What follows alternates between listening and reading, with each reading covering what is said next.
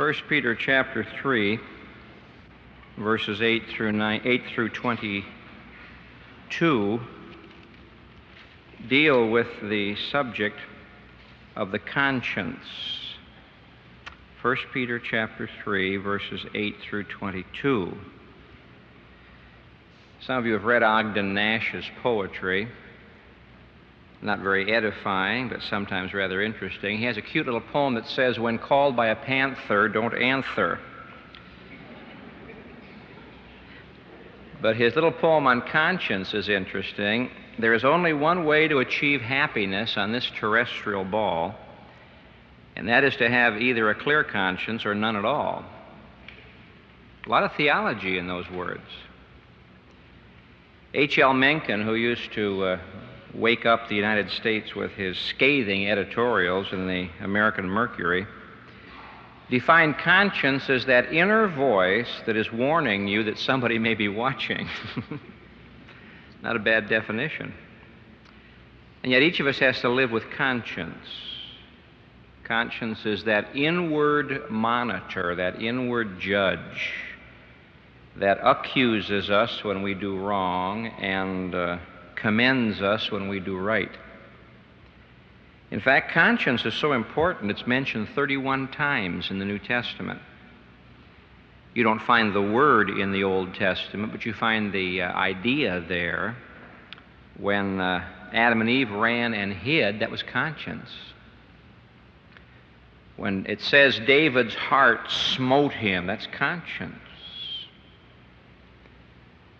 And here we have a, a, whole section in the New Testament dealing with this matter of conscience. You'll notice in verse 16, having a good conscience. Verse 21, but the answer of a good conscience. You see, there's more than one kind of conscience in the Bible. If somebody were to invent a conscience machine, like an EKG machine, and if we were to put the straps on our arms and plug it in and push the buttons, and it somehow told us what kind of a conscience we had, you'd have, oh, several different kinds of reports. There is such a thing as a good conscience, that's one that functions. A good conscience is one that when we do wrong accuses us, when we do right commends us. When a person has a good conscience, he's not afraid for the phone to ring. He's not afraid for the uh, mail to arrive. He's not afraid to look somebody right straight in the face and talk to them. They came to Spurgeon one day and said, Mr. Spurgeon, we want to write your life. He said, You may write my life in the clouds. I have nothing to hide. That's a good conscience. The Apostle Paul was slapped in the face for saying, I strive always to have a conscience void of offense before God and men. And a good conscience is one that enables me to come right to God without fear or to come to men without fear. A good conscience is one that enables me not to be afraid. But the Bible talks about a defiled conscience. Titus chapter 1 verse 15. That's a conscience that's starting to get dirty. And things that used to bother us don't bother us anymore because conscience has been defiled. You must remember, conscience can be educated. It's possible for us to commit certain sins and live in certain ways and do it so often that we get used to it. If there are sins in our lives tonight that a year ago would have kept us awake, our conscience has gotten defiled. You see, conscience is something like these windows up there. These windows do not manufacture light, they let the light come in. Conscience is that window that lets the light of God's truth come into the heart. But if the window gets dirty, the light can't get in.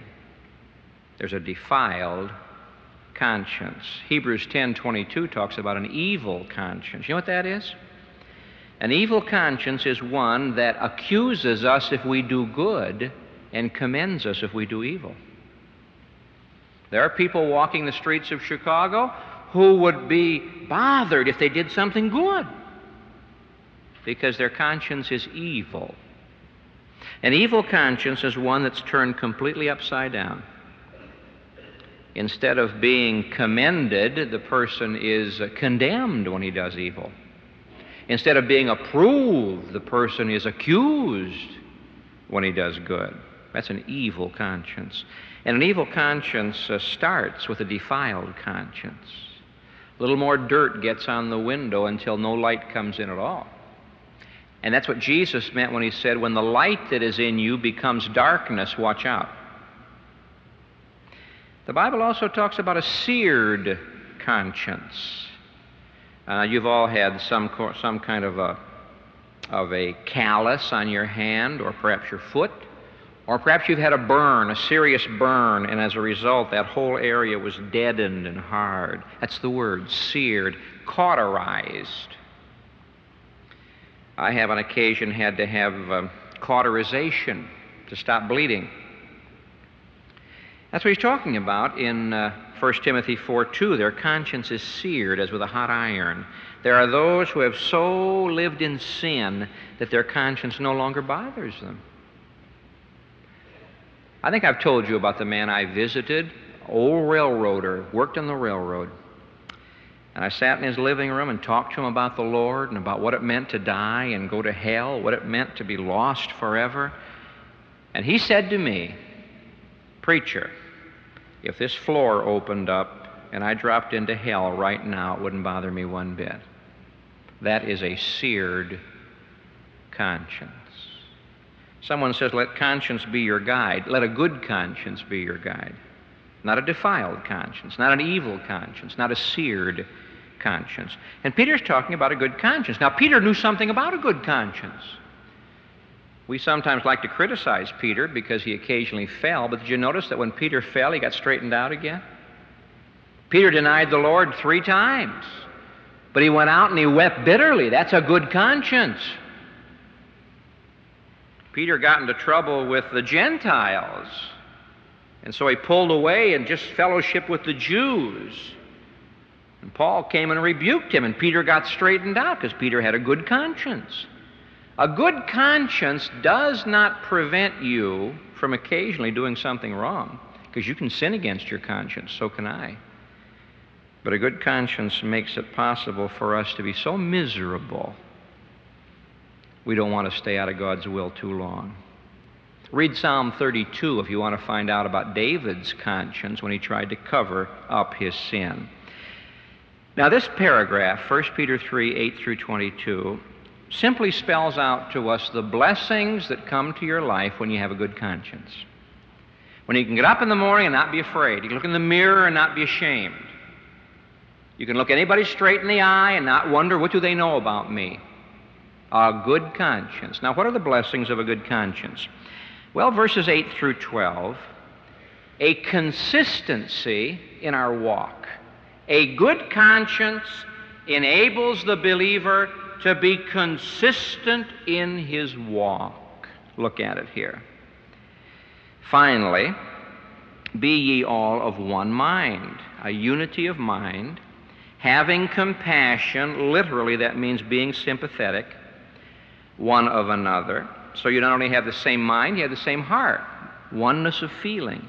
Love as brethren, be pitiful, that means be full of pity, be be thoughtful of others, be courteous, be humble minded, not rendering evil for evil or railing for railing. Somebody hollers at you, you holler back. But on the contrary, blessing, knowing that ye are called to this, that ye should inherit a blessing.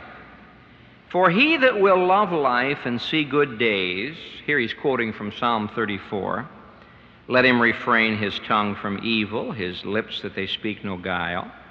Let him eschew evil, turn away from evil, hate evil, and do good. Let him seek peace and pursue it. And that word pursue means you, you strive after it. You don't wait for it to come, you strive after it. For the eyes of the Lord are over the righteous, and his ears are open unto their prayers. But the face of the Lord is against them that do evil. And who is he that will harm you if ye be followers of that which is good? Peter is telling us we can live on three different levels. Now, the lowest level is to return evil for good. He talks about that in verse 13. Who is he that will harm you if you be followers of that which is good? Most people won't. But there are some people who are so evil that they return evil for good. That's the level the devil lives on. The lowest level, the satanic level, is returning evil for good. Now, the next level is the human level where most people live. They return good for good and evil for evil. You scratch my back, I'll scratch your back. Love me, love my dog. That's the level most of the people live on. If you're good to me, I'll be good to you. If you're mean to me, I'll just you just wait. I'll find some way to get back. Now, Christians aren't supposed to live on the satanic level. We never should return evil for any reason. Nor do we live on the human level of just returning good for good or evil for evil. In the Sermon on the Mount, Jesus said even the sinners can do that. We live on the highest level of verse 9 where we return good for evil. And, brothers and sisters, that ain't easy to do. By nature, when somebody sideswipes me, or you, we want to sideswipe them back. There's something in human nature that is volatile. There's, there's enough poison down there that when somebody starts criticizing us, we turn right around and criticize them. And so Peter says, Look, if you've got a good conscience, and somebody tears into you, you'll be calm. You're not going to worry about it. Why? The Lord's watching over you. If you really love life, and I'm amazed at how many people don't love life, they just endure it. If you really love life and you want to see good days, have a good conscience. Now, what is a good day? Well, for the average person, a good day means no trouble, no heartache, no difficulty, no problems, everything going beautifully. That could be a bad day. what is a good day? A good day is a day in which we enjoy the blessings of the Lord and we have a good conscience. Now, if someone says, Boy, I had a good day today, I snuck out of this and I cheated on that and I was able to lie my way through, that's not a good day, it's a bad day. The devil ran that day. A good day is not necessarily one that we are delivered from uh, troubles or difficulties or responsibilities or problems. He says, if you love life and you want to have a good day, guard your tongue. Just be careful what you say and how you say it. Uh, turn away from evil and seek after peace. Really work for it. Pursue it. Don't just stand and wait for the dove to come flying down. Go chase the dove with a net. Go after peace. Be a peacemaker, not a troublemaker, because God's eyes are watching over you. That's where a good conscience comes in.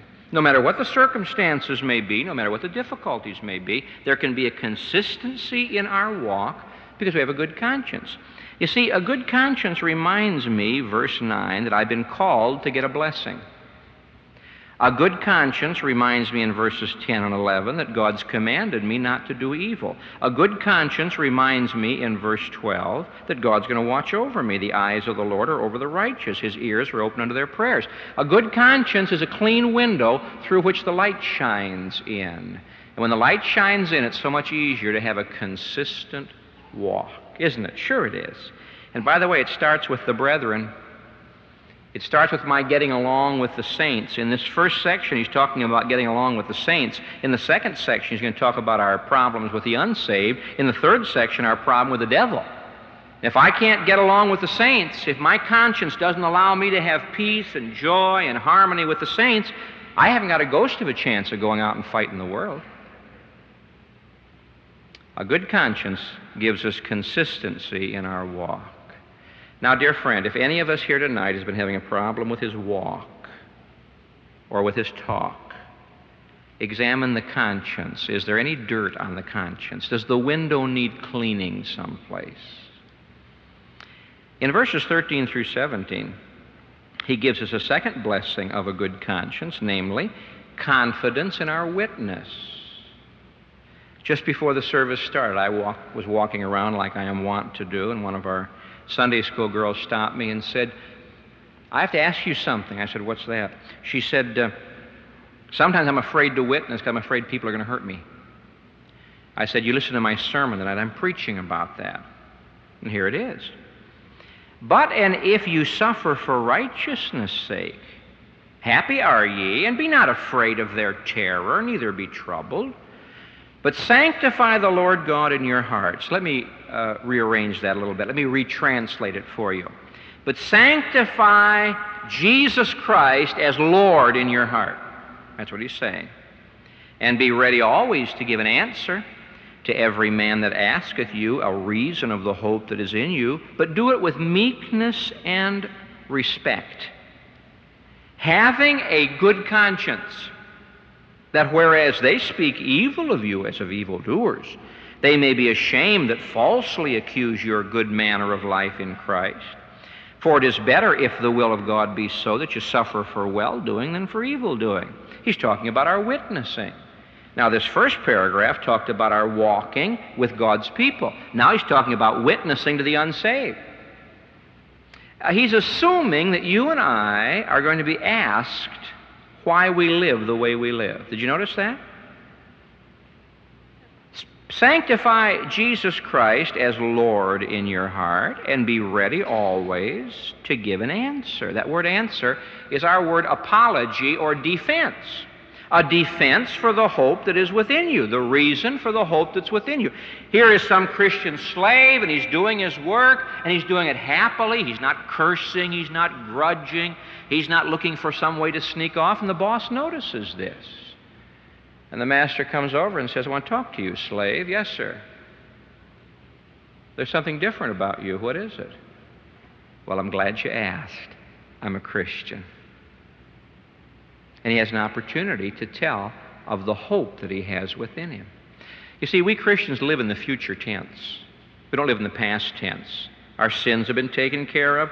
We live in the future tense. The reason we enjoy the present is because we are sure about the future. Now, a good conscience gives you confidence in your witness because the walk and the talk go together.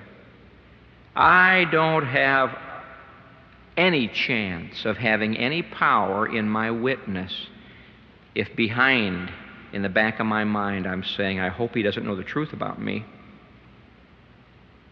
Peter's making a very practical application here. He's saying when your conscience is good, when you're right with God and right with man, anybody can ask you a question about you and your Christian life, and you can answer it without fear. Why? Jesus Christ is Lord in your heart. Peter quotes in verse 14, I'm sorry, in verse 15, but sanctify the Lord God in your hearts. He's quoting from Isaiah chapter 8. It'd be worth us to turn back and see the original of that.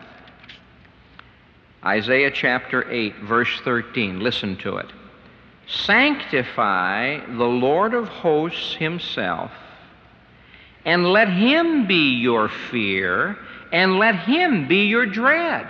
Now, if we fear men, we're going to fail.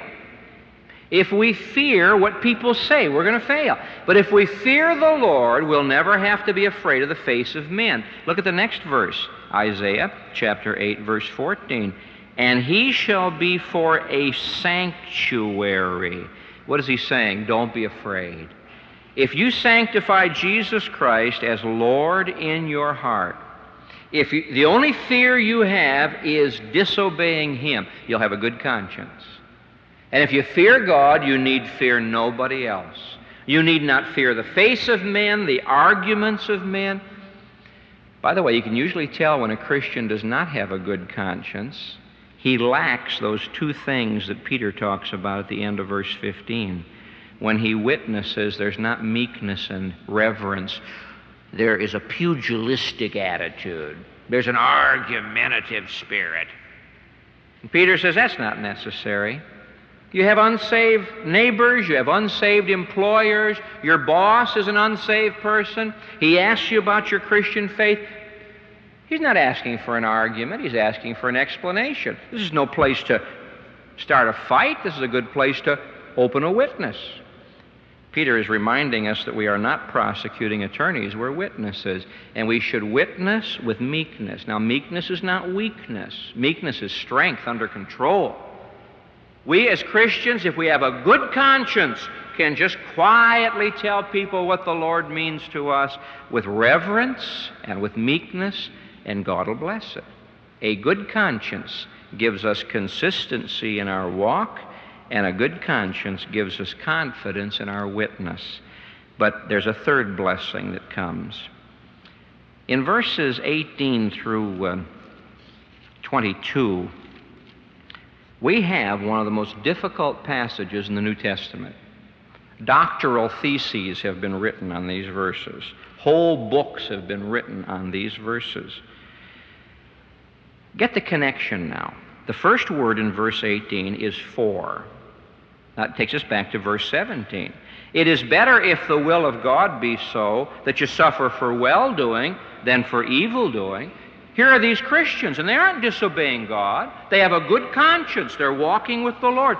But they're going through difficulty. They're suffering for doing good. Now remember, I said there are three levels on which we can live. And there are people in your life who live on that basement level, that, that, that lower level. They return evil for good because your good conversation, your good behavior convicts them. And so here were these saints of God that Peter's writing to, and they were suffering not for doing evil, but for doing good. My friend, you have reached a new level of Christian living when you're suffering for doing good. Now he says, Christ also went through this. Don't think it's something strange. For Christ also hath once suffered for sins, not his, somebody else's, the just for the unjust. Now, our suffering is not vicarious. I mean by that, because I suffer, it can't help you. I cannot suffer for somebody else's sins. My suffering cannot atone for anybody's wickedness, but our Lord's did. For Christ also hath once suffered for sins, the just for the unjust, that he might bring us to God. Being put to death in the flesh, but made alive by the Spirit. Now, in the original New Testament, the Greek New Testament, there are no capitals. No capital G for God, no capital S for Spirit. Uh, our translators have, tra- have, have capitalized the word Spirit there, and there are some who believe it is the Holy Spirit. Now, there's no question that the Holy Spirit of God did help in raising Jesus from the dead. Made alive by the Spirit, by whom also he went and preached unto the spirits in prison, who at one time were disobedient, when once the long suffering of God waited in the days of Noah, while the ark was preparing in which few, that is, eight souls, were saved by water. The like figure, notice the word figure. He's talking in symbolism now. The like figure unto which even baptism does also now save us. But lest somebody thinks water washes away sin, he puts a parenthesis in here. Not the putting away of the filth of the flesh, but the answer. And that word answer is really the, the, the word pledge but the pledge of a good conscience toward God. Now let's leave out the parenthesis and go back. The like figure unto which even baptism doth now also save us by the resurrection of Jesus Christ, who's gone into heaven and is on the right hand of God. Angels and authorities and powers being made subject unto him. Now, these angels and authorities and powers that are mentioned in verse 22 are the satanic angels and authorities and powers. And the spirits that Jesus preached to in verse 19 are not the spirits of saved people or lost people in hell. These are evil spirits. You see, when, when Peter wants to talk about people, he talks about souls, verse 20, in which few, that is, eight souls, were saved by water. Now, what's he talking about here? What's this all about? Jesus, through the Spirit, went and talked to some spirits. What in the world is he talking about? Let me mention, first of all, what he's not talking about. He is not saying that anybody has a second chance after death. He's not saying that at all. Peter knew better than that. It's appointed unto men once to die, and after that, the judgment. My friend, you get saved in this life. There is no second chance after death. Nor is he saying that any of us who are alive today can help those who are dead. He's not talking about prayers for the dead. He's not talking about services for the dead. He's talking about an experience that Jesus Christ had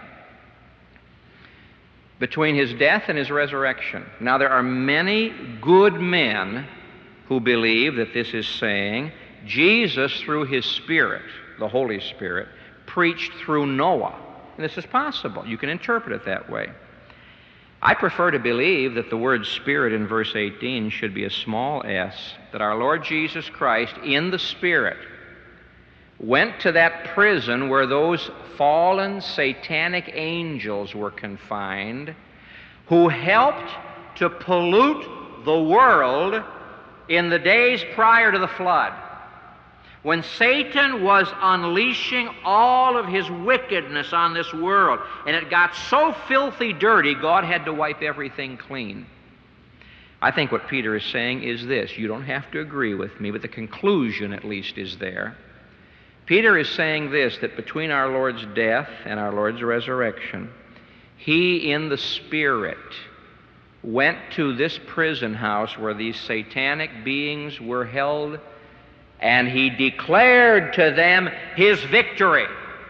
He declared to the whole realm of the satanic his victory. This is why he ends this chapter saying, Angels and authorities and powers being made subject unto him.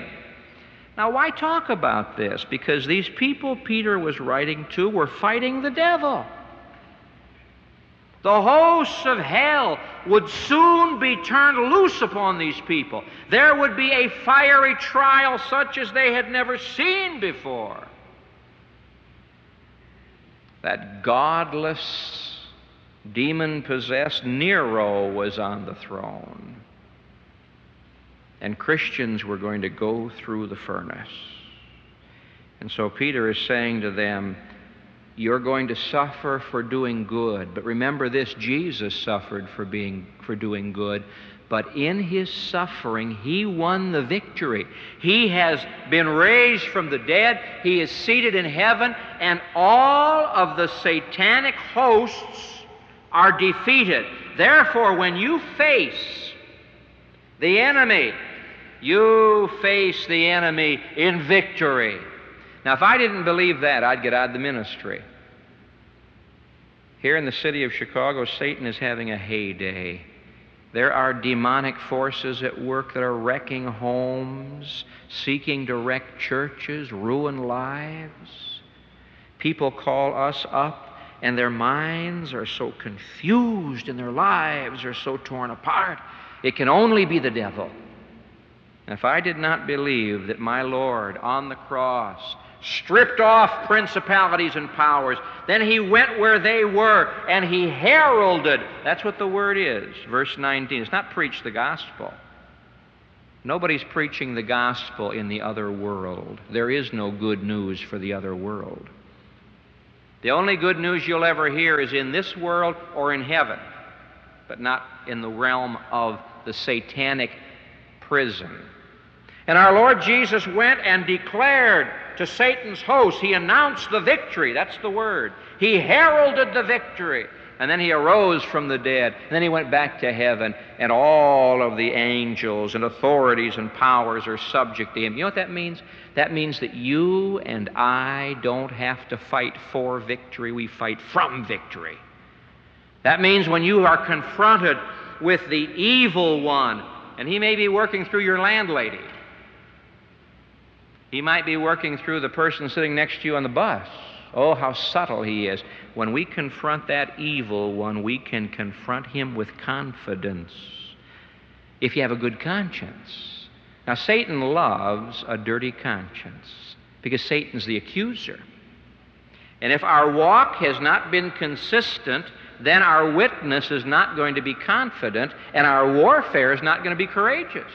But if our conscience is clear, if we can look up to God and say, God in heaven, my heart is clean, my life is given to you, my conscience is clean, then the Holy Spirit of God can give us victory and courage in our warfare. Now, Peter brings Noah into this picture for an interesting reason. He wants to talk about baptism. Some folks don't like it when you talk about baptism. But the Bible talks about baptism. And you must remember that the people that Peter wrote to paid a price to get baptized. It doesn't cost a great deal to be baptized today. Now, for some people, it does. I have baptized some Jewish people, Some of our Hebrew Christian friends who trusted the Lord, it, it cost them to get baptized.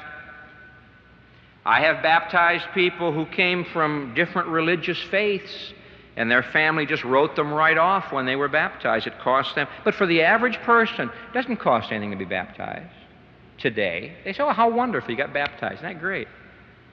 But back in this day, it cost something to get baptized. And so Peter is putting together two subjects their baptism and their suffering. Do you remember, says Peter, when you were baptized? Now, when they were baptized, they were immersed. Even those who teach baptism by sprinkling admit that in the New Testament people were baptized by immersion. Peter said, Do you recall when you were baptized? You went down under the water, death, burial, resurrection. That's what Jesus did. You were identified with Jesus Christ in death, burial, and resurrection, just like Noah. You say, what in the world does Noah have to do with baptism, death, burial, and resurrection?